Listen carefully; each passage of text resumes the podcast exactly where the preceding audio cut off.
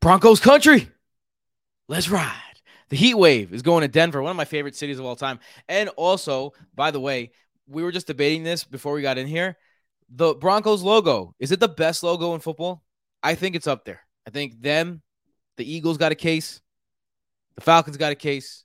Anyway, we got a case for these fantasy players on this team. And on top of that, go check out the Fantasy Football by Broto app. You can get everything you need in the app to dominate fantasy football. And if you really want to dominate fantasy football, you can have the guys who created the app right at your fingertips by going to patreon.com slash Broto Fantasy. You get so many extras, including an extra episode every week uh, during the season. You get uh, to play in leagues with us, which always great, and fellow patrons. Um, always a great community, great vibe. If you if you have trouble finding a, a good vibe fantasy league, come here and you'll have no trouble finding those good vibes. That is for damn sure. Um, there's one. Uh, there's there's a couple that I'm forgetting. Uh, Discord access. Uh, private consultations. Like I can't even remember. They, and there's so much more. There's like three or four more, and there's tiers as, as little as three dollars a month. Go support the show, and it's the reason why everything is free. So, with that being said, let's drop that free knowledge. The heat wave begins now. Tonight, yet another staggering heat wave striking fantasy football. Hot and, hot and so hot and hurt, so hot and, oh. I love the city of Denver, man. I had I went there for my bachelor party. Little, I don't. We don't usually tell stories, but I'm gonna tell a short story uh, on this one. And before I do, I'm gonna, I'm gonna int- introduce my my brother from another mother and my brother from the exact same mother, Michael and Cass. What's up, fellas? What up, team? So we were supposed to have my uh, bachelor party in New Orleans, uh, and I didn't know. It was a surprise. They surprised me with a trip. I didn't. I wasn't supposed to know. Jason actually gave it away by accident like three days before. The problem is an unseasonable hurricane came through and hit New Orleans, and everything got rained out.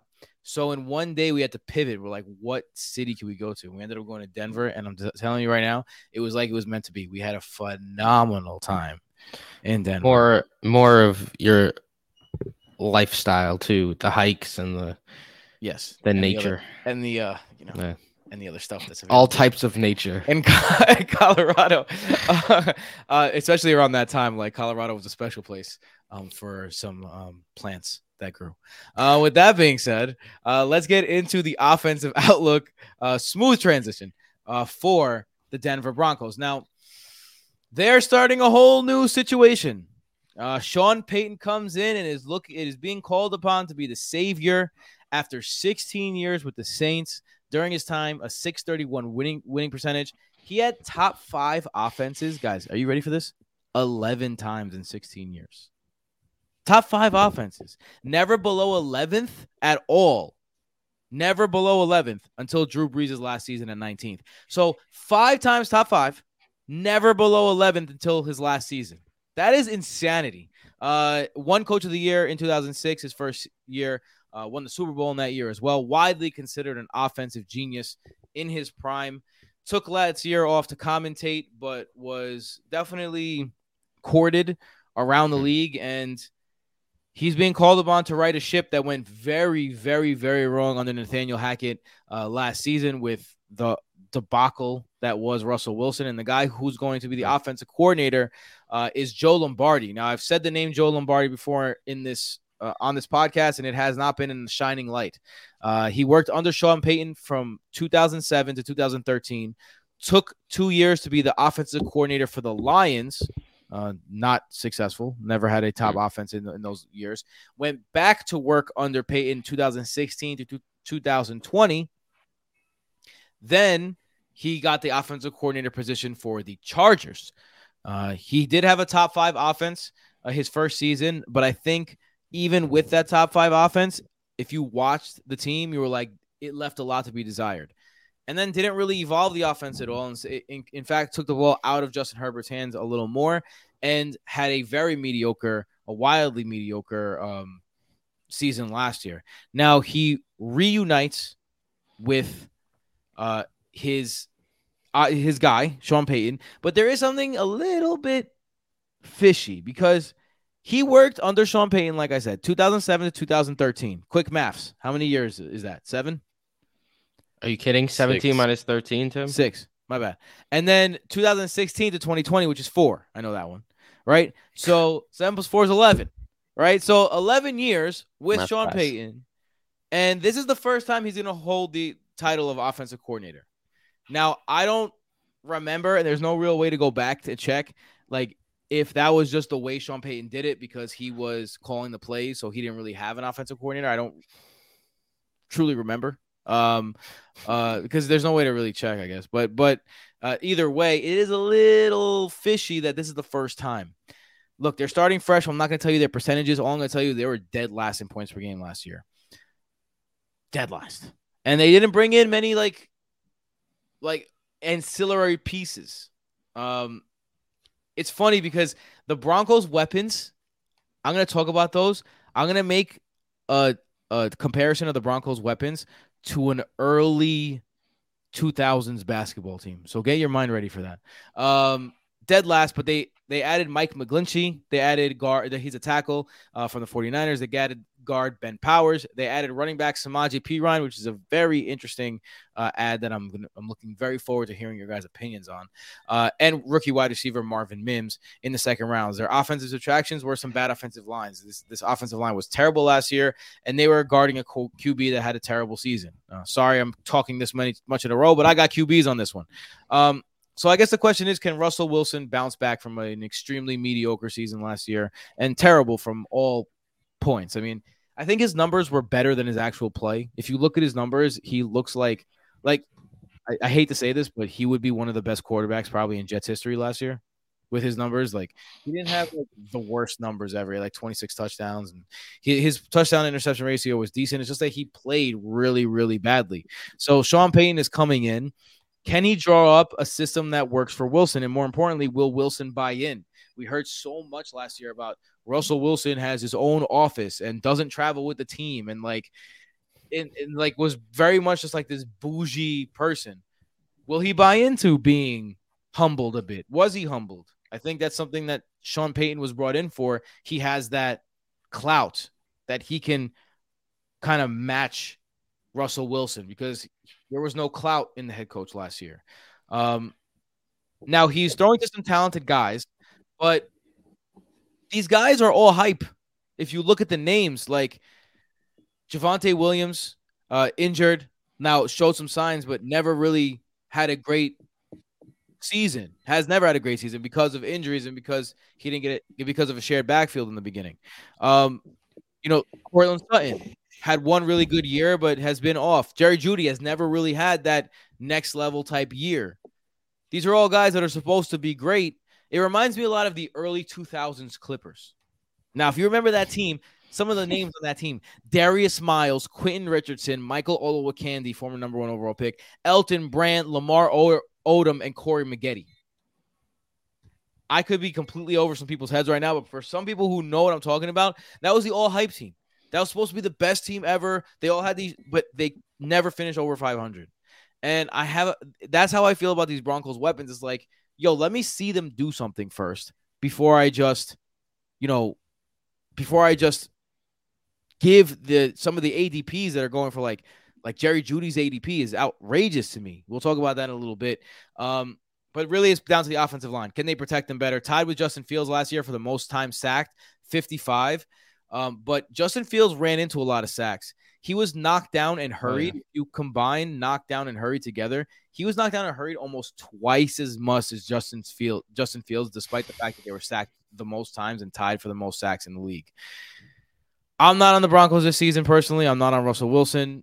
I'm not going to be drafting him. I'm not one of those guys who's like, oh, I can get Russell Wilson and like, we'll do- do- do." no, that's not for me. If it happens, great. It won't be on my team. Um, that's how I'm feeling about Russ.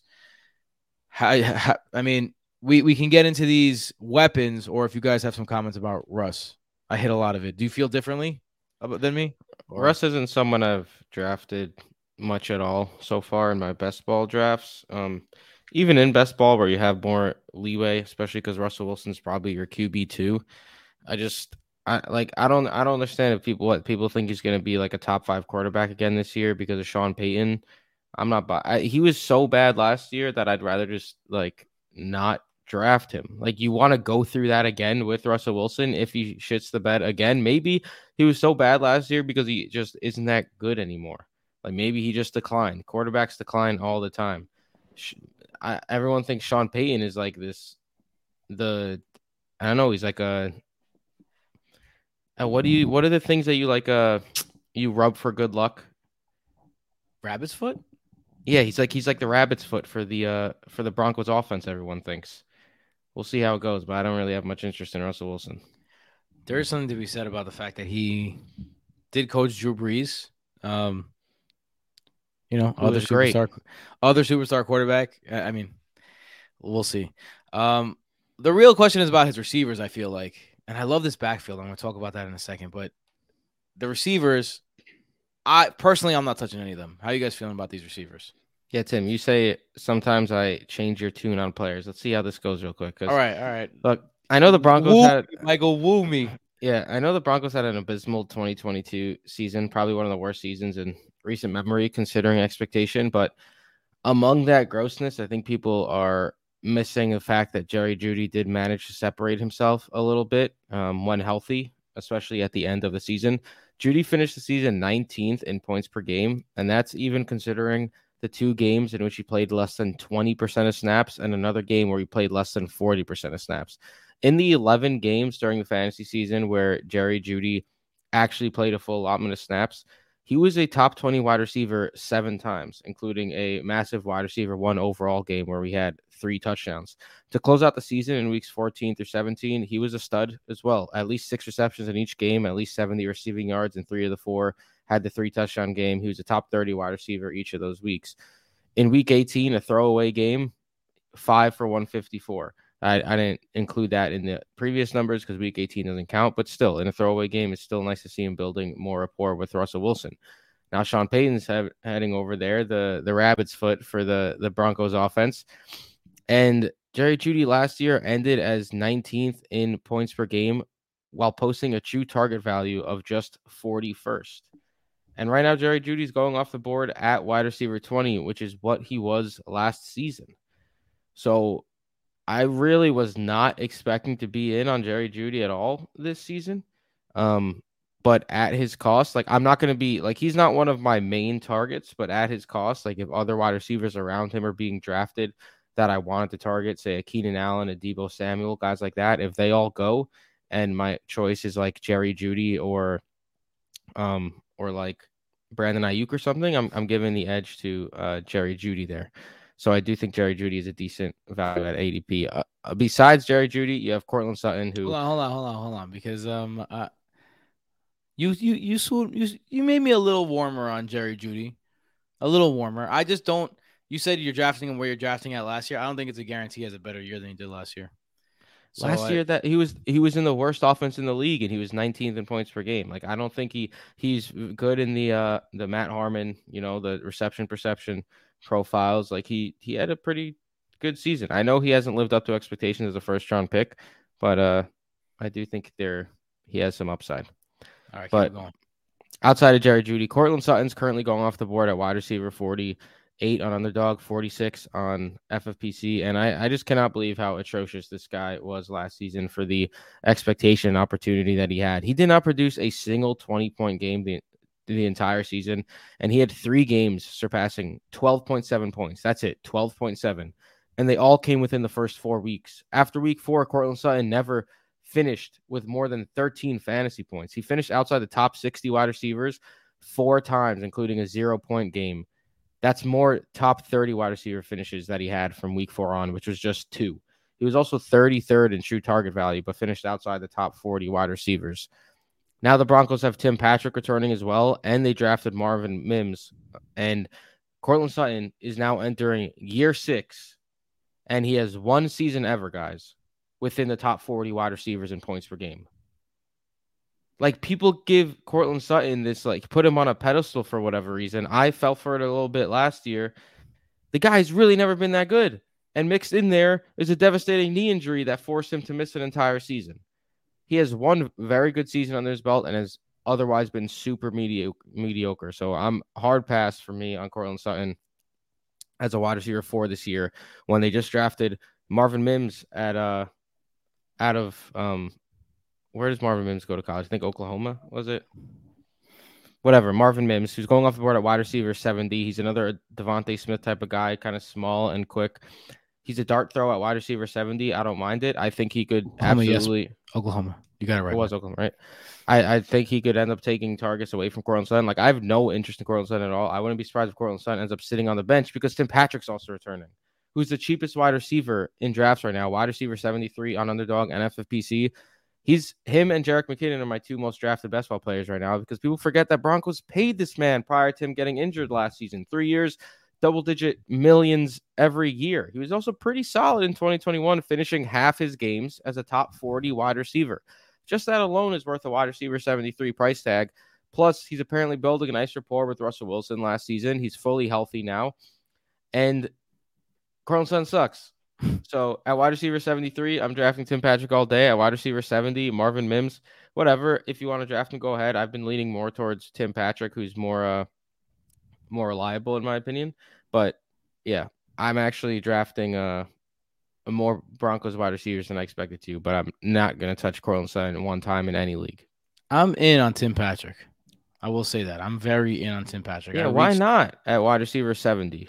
I reached for him in the Scott Fish Bowl. I'm like, I, I'm not letting this guy fall out of my hands. Like, Remember for a little bit we called him Tim wide receiver three trick because he would just put up wide receiver three numbers every single week, whether it was five catches for 80 yards or two catches for 25 yards and a touchdown. He'd somehow get within the top 36 wide receivers. the most boring name in the sport, but the most exciting. Um, lightning. I don't know what I'm gonna say there. All right, speaking of lightning, a little bit of a thunder and lightning situation going on because originally Javonte Williams wasn't thought to be healthy, but they did not start him on the pup. Mhm. We've seen Javonte Williams on the field. That is something to be very, very excited about. On top of that, um, we do not see.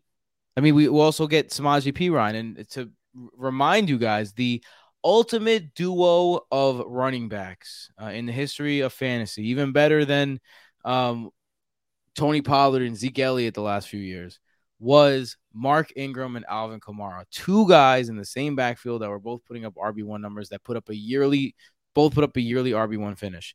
And the mastermind, the person who stirred the pot on that offense, was um, was Mr. Sean Payton.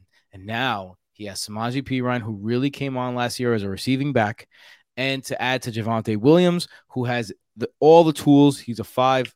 You, they don't call him five tool players. If he was in baseball, he'd be a five tool player. He has all the tools. He can catch the ball. He can run the ball. He's fast. He's quick. He's powerful. That's five tools. I hey, it could be could be a five tool. I could be t- trademarking something right now. Uh, five tool back. No, but for real, like he has all you need. So this is a very intriguing backfield for me, especially if this ends up being uh, another Russell Wilson struggle year. Cass, how are you looking at this backfield, and what do you see from it? honestly i like it. Like i like the situation we have going. Uh we have like the last episode we talked about the chiefs how they have a clear receiving back and a clear more rushing back. I think we have that as well with samaje Perine taking maybe a secondary role like you mentioned with the sean payton offense.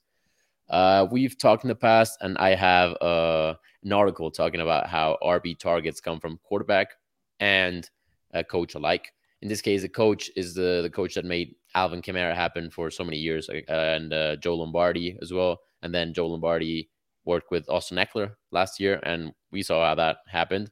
So if we have a healthy Javonte Williams, that's exciting. He was get this number one in true target value amongst running backs last year by a pretty wide margin. So it's like uh, number one Javonte Williams with 4.09. Austin Ekeler was second with 3.75. And when you got a margin like that on Austin Ekeler, that's significant. You know. Uh, on the other hand, if he's not fully healthy, if he gets uh, hurt again, Samaje Perine becomes extremely, extremely interesting. He he's not that big on receiving, but like we know, it's it's uh very scheme dependent. But also, last time he was a starter uh, uh with the Bengals, he got 21 rushes, went for over 100 yards, over five yards per carry. So we know he's a very capable back. Uh, right now, he is not the starter. He will take a secondary role, but he has that that just that little upside in in case of a relapse and of of a pitch count for for Samaje Perine. I'm sorry for uh, Javonte Williams. So that just makes it that little bit more interesting. he's going around RB 38 right now, which is I think uh, like uh, he it's already RB four territory, which is for me a, a great spot to grab him and, and take a, a chance on that upside. Plus uh, the possibility of just standalone value. Yeah, I mean, I I really like me some Perine because I think he has a role in this offense as a receiving back. He really came on at the end of the year uh, in terms of, of those receiving, like those that third down role. He's a good blocker.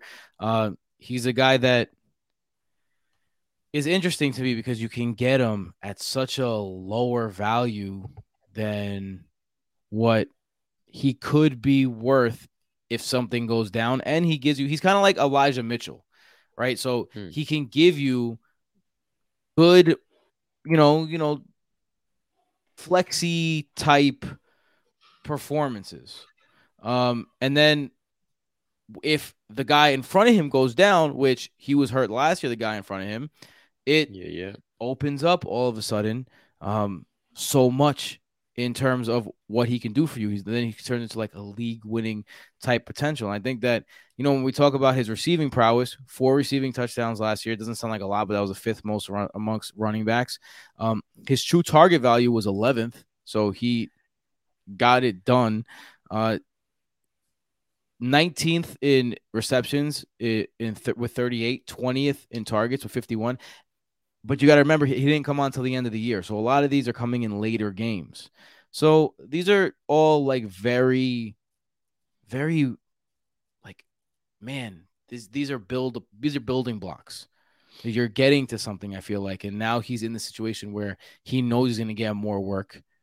It's uh, it's intriguing. It's intriguing to me. My issue with Javante Williams is that he has two career games through two seasons with more than 15 carries. It's like even when he was healthy, his rookie season, he was good, but he was in a split backfield and he was dealing with the injuries last year, of course. And I don't know. I just I always have a hard time trusting guys who have never uh have never really done it for an extended period of time. So at his at his ADP, I kind of get it. Um, but at their respective ADPs, I do prefer Samaje Perine at the moment. I have a feeling that this is going to change. Uh, we're recording this a little bit early. It's not like we're going crazy early, but it is a little bit earlier than it's being released. Obviously, we can't have a podcast a day, you know, so we, we do a couple of these at a time, a few of these at a time. Right now, he's at RB 30. If Javonte Williams is fully healthy, RB 30 is an absolute steal. I'm drafting him every time at RB 30 and just taking the risk. Where are you That's like looking a at? that's like a fi- that's that's his uh current Is that on Fantasy Pros? ECR. That's his current Fantasy Pros, I got him at uh, 28, RB 28, Yeah. but still. He's uh, RB that's- twenty on a on underdog right now. See, it's it's already. I'm taking him at that price. I'm 100 percent like I'd rather have Javonte Williams and take Yeah. a chance than James Cook, Antonio Gibson, AJ Oh, Dillon, yeah, Brian 100%. Robinson. Yeah, I've drafted a few Javonte Williams shares, um, but it's just risky. Is all I'm saying. I got Javonte late and Scott Fish, and I'm just I'm I'm I'm hopeful. All right, let's get into this tight end. We could talk a lot about the running backs because this the tight end is pretty straightforward. I mean, Sean Payne has had some very very good tight ends in his offense, but that's when very very good he had a very very good tight end in Jimmy Graham. Um, you know, since then the tight end has kind of been disappointing. Like like Taysom Hill has been tight end eligible, but he hasn't had his big games at tight end. So Sean Payton is someone who definitely can work with his excuse me, work with his uh personnel. Greg Dulcich is kind of just like if you want to draft him with your last pick, if you want to go oh, okay, uh, you know, if you have to stream, you have to stream. The thing No, he's not a he's not a last pick tight end at the moment. for Like if you want to draft Greg Dolce, he's going as like a top 15 tight end in drafts. He's not going as like the last pick in a draft. he's I mean, how when you take him back up tight ends, he's going at 15.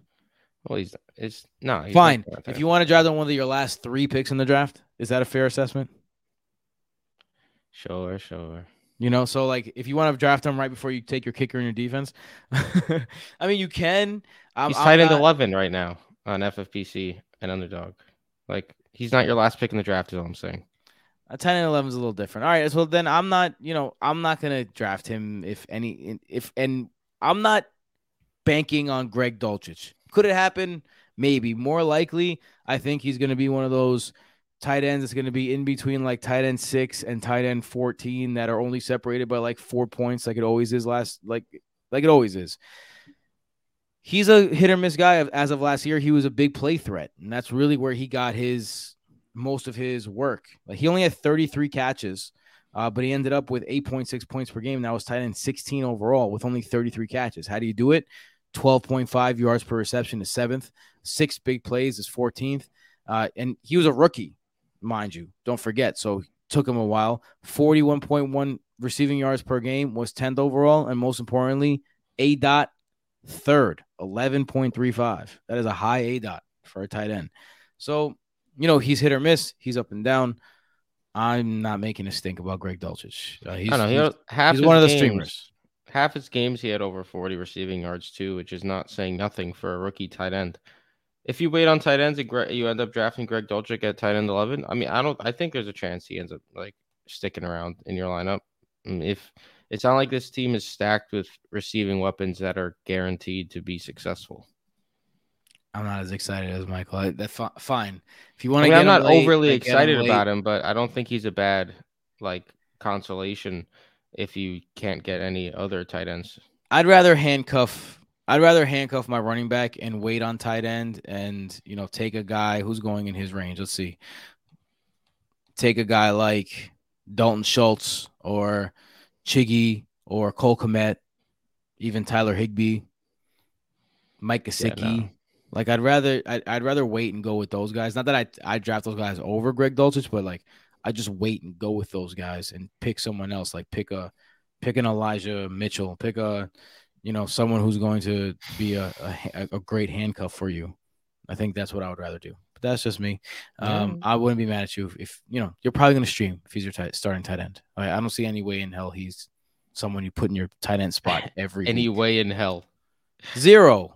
There's a zero zero chance ch- chance that you're not going to drop him on say. his bye week because you want to save yourself some Greg That's a wild thing to say. All a zero percent chance that a rookie tight end. What are we betting? It's I'm not like I'm a huge Greg Dulcich. You just said there's a zero percent chance he sticks around on people's rosters. A rookie tight end who half his games put up 40 or more receiving yards last year. Like rookie tight ends don't put in work. He had some nice games.